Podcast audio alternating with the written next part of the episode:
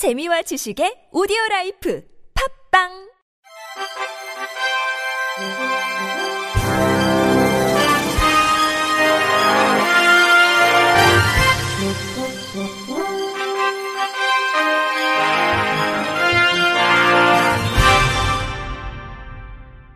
청취자 여러분 안녕하십니까? 1월 11일 수요일 KBIC 뉴스입니다.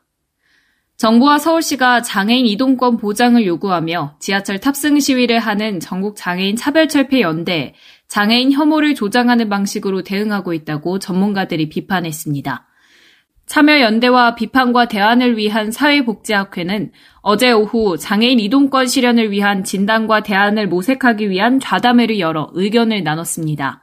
패널로 참여한 김도현 비마이너 발행인은 장애인을 바라보는 중앙정부와 서울시장의 인식이 전쟁 치안 범법으로 이루어져 있다는 걸 알 수 있다며 오 시장의 휴전 발언 속엔 장애인들과 지금 전쟁하고 있다는 생각을 전제로 한다고 지적했습니다.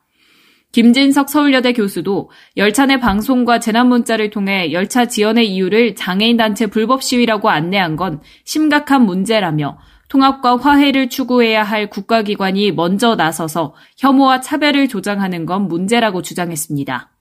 이날 좌담회엔 박경석 전장현 대표도 패널로 참석했는데 그는 오 시장은 불평등한 언어로 사법부가 제시한 조정문조차 공개방송에서 무시해버렸다며 갈라치는 방식으로 이 문제를 해결하려고 한다면 개인은 모두 격리 배제될 뿐이라고 비판했습니다. 전문가들은 장애인 이동권이 현실화하기 어려운 이유로 법률적, 구조적 원인과 함께 이미 이뤄낸 사회적 합의를 이행하고자 하는 국가의 의지 부족을 꼽았습니다. 김진석 교수는 형식적 문제뿐 아니라 제도 집행에 있어서 인적 물적 자원을 지속해서 관리하고 있는가의 문제도 있다며 정부의 무책임을 꼬집었습니다. 인권위원회가 어제 놀이공원과 같은 유원시설에서 장애를 이유로 한 차별이 발생하지 않도록 장애인 편의시설이 개선돼야 한다고 밝혔습니다.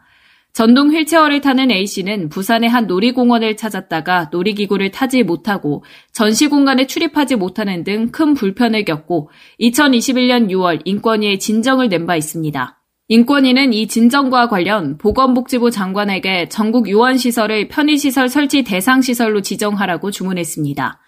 장애인 등 편의법은 장애인이 공공건물, 공중이용시설을 이용할 때 가능하면 최대한 편리한 방법으로 최단 거리로 이동할 수 있게 편의시설을 설치하도록 규정하고 있습니다. 현행 시행령엔 장애인을 위한 편의시설을 설치해야 하는 대상시설이 열거됐는데 요원시설은 포함되지 않은 것으로 파악됐습니다. 인권위는 우리 사회는 장애인이 비장애인과 동등하게 같은 활동에 참여할 수 있는 사회를 지향하고 있고 장애인의 유원지 등에 대한 관광 욕구가 비장애인과 비교해 낮거나 적다고 할 수 없다고 밝혔습니다. 한국장애인 고용공단이 오는 3월에 열리는 2023 프랑스 메스 제10회 국제장애인 기능올림픽 대회를 준비하기 위해 국가대표 선수단 합동훈련 입촌식을 개최했습니다. 입촌식엔 조향현 한국장애인 고용공단 이사장을 비롯한 국가대표 선수 30명, 기술위원 30명 등 약 100명이 참석했습니다. 국제 장애인 기능 올림픽 대회는 유엔이 정한 세계 장애인의 해인 지난 1981년 시작됐으며 우리나라 선수단은 이번 대회에 총 45개 직종 가운데 30개 직종에 참여해 종합 우승 7연패 달성을 목표로 하고 있습니다. 국립장애인 도서관은 국내에 거주하는 시각장애인의 영어권 자료 이용 지원을 위해 북시에어 온라인 도서관 회원을 내달 7일까지 100명 선착순으로 모집한다고 밝혔습니다. 북시에어는 미국 비영리 단체 베네테크가 일반 인쇄물을 읽을 수 없는 시각장애인들을 위해 마련한 온라인 도서관으로 인문, 사회, 과학, 자연 과학 등 전 주제에 걸친 영어권 온라인 대체 자료를 제공하며 117만여 종의 콘텐츠를 이용할 수 있습니다. 국립장애인 도서관은 2012년부터 2022년까지 시각장애인 770여 명의 북시어 이용을 지원했습니다. 신청 방법은 국립장애인 도서관 누리집에서 관련 서류를 내려받아 작성한 뒤 전자우편 또는 팩스로 제출하면 됩니다. 보다 자세한 사항은 국립장애인 도서관 누리집 또는 장애인 서비스 전용 전화로 문의하면 상세하게 안내를 받을 수 있습니다. 도서관 관계자는 북시어 온라인 서비스가 영어권 자료를 필요로 하는 시각장애인에게 폭넓은 교양 및 학술 활동을 지원받을 수 있는 유용한 기회가 되길 바란다고 밝혔습니다. 서울 강남구는 수서동 보건소 분소에 장애인을 위한 스마트 재활치료실을 이달부터 운영한다고 밝혔습니다. 이를 위해 기존 장애인 재활 운동치료실을 리모델링하고 낡은 재활치료기기 6대는 실시간 보행훈련, 분석기기와 전동 상하지 운동기 등 최신기기 4대로 교체했습니다. 보행훈련 분석기기는 3D 카메라를 통해 개인의 보행 능력을 실시간으로 분석해 정상적으로 보행할 수 있도록 돕습니다. 전동 상하지 운동기는 스스로 팔다리를 움직이기 어려운 사람을 위한 운동 장비로 반복 운동 시 팔다리에 나타나는 강직을 자동으로 감지해 운동 방향을 바꿔줍니다. 군은 올해 보건소 분소 재활운동 치료실 이용 대상자를 기존 뇌병변 지체 중증 장애인에서 등록 장애인 전체로 확대할 계획입니다. 조성명 구청장은 민선 8기 강남구는 장애인 복지과를 신설하는 등 장애인 맞춤형 복지에 앞장서고 있다며 앞으로도 재활운동과 인지 프로그램을 꾸준히 제공해 장애인 삶의 질을 향상할 수 있도록 최선을 다하겠다고 말했습니다. 전주시설공단이 이지콜 휴일 대여 서비스를 시작한다고 밝혔습니다. 이 서비스는 휠체어 이용객의 승하차가 가능하도록 개조된 스타렉스나 카니발 등 차량 대여를 통해 장애인의 휴일, 여가 시간 이동권을 보장하는 게 목적입니다. 이용료는 하루 3만 원으로 이지콜 이용객은 누구나 신청할 수 있으며 대여 기간은 토 일요일과 공휴일 최대 4일입니다. 단 운전자는 3년 이상 운전 경력을 가진 만 26세 이상의 일종 보통면허 소지자여야 합니다.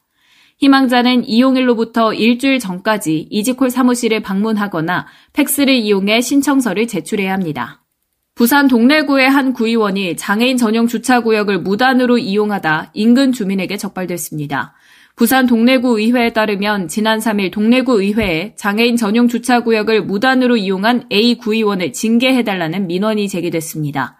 동래구의회 의회 바란다 게시판에 글을 올린 민원인은 자신을 동래구에 오래 거주 중인 주민이라고 밝히며 A 구의원이 장애인이 아니면서 장애인 전용 주차구역에 차량을 주차했다고 비판했습니다. 해당 민원인은 게시글에서 장애인에 대한 배려가 없는 분이 동래구를 대표하는 자리에 있었다는 게 충격이라면서 자기 자신도 통제하지 못하는 사람이 구의 예산을 편성하고 주민들의 편의를 봐주겠단 말을 하고 다녔을 생각을 하니 너무 분하다고 목소리를 높였습니다. 이어 민원인은 A 의원이 장애인이 아닌데 장애인 전용 구역에 주차를 했다면 의회와 구청에서 출석 정지와 같은 강력한 징계 절차에 돌입해 줄 것을 바란다고 말했습니다. 이후 민원인은 정명규 구의회 의장과 전경문 부의장에게 사진 자료를 전달했습니다. 민원을 접수한 동래구 의회는 지난 6일 A 구의원과 면담을 갖고 처리 방안을 모색 중입니다. 동래구 의회 측은 A 구의원이 장애인 전용 주차구역 위반 과태료를 납부하고 민원인에게 사과문을 전달하라고 촉구했습니다. 이후 동래구 의회는 구의회 차원의 사과문도 게재할 예정입니다. 끝으로 날씨입니다. 내일은 기온이 더 올라서 한낮에 서울 12도까지 예상됩니다. 외투가 좀 거추장스럽게 느껴질 수도 있는데요. 서쪽 지역은 아직 미세먼지가 남아 있습니다. 수도권과 충남에서 초미세먼지 나쁨 수준을 보이겠고 수도권 지역도 공기가 탁하겠습니다. 내일 오후부터는 제주도와 남해안부터 비가 오기 시작해서 밤사이 전국으로 확대되겠습니다. 이 비는 주말까지 길게 이어질 텐데요. 기온이 높아서 대부분 비로 내리겠고 남해안과 제주, 지리산 부근엔 강한 바람과 함께 80에서 100mm의 많은 비가 예상됩니다. 내일 아침 서울 0도, 전주는 2도 예상되고 낮에는 강릉 17도, 광주 16도, 대구 15도까지 기온이 크게 오르겠습니다. 날씨였습니다. 이상으로 1월 11일 수요일 KBRC 뉴스를 마칩니다. 지금까지 제작의 권순철, 진행의 최유선이었습니다. 고맙습니다. KBIC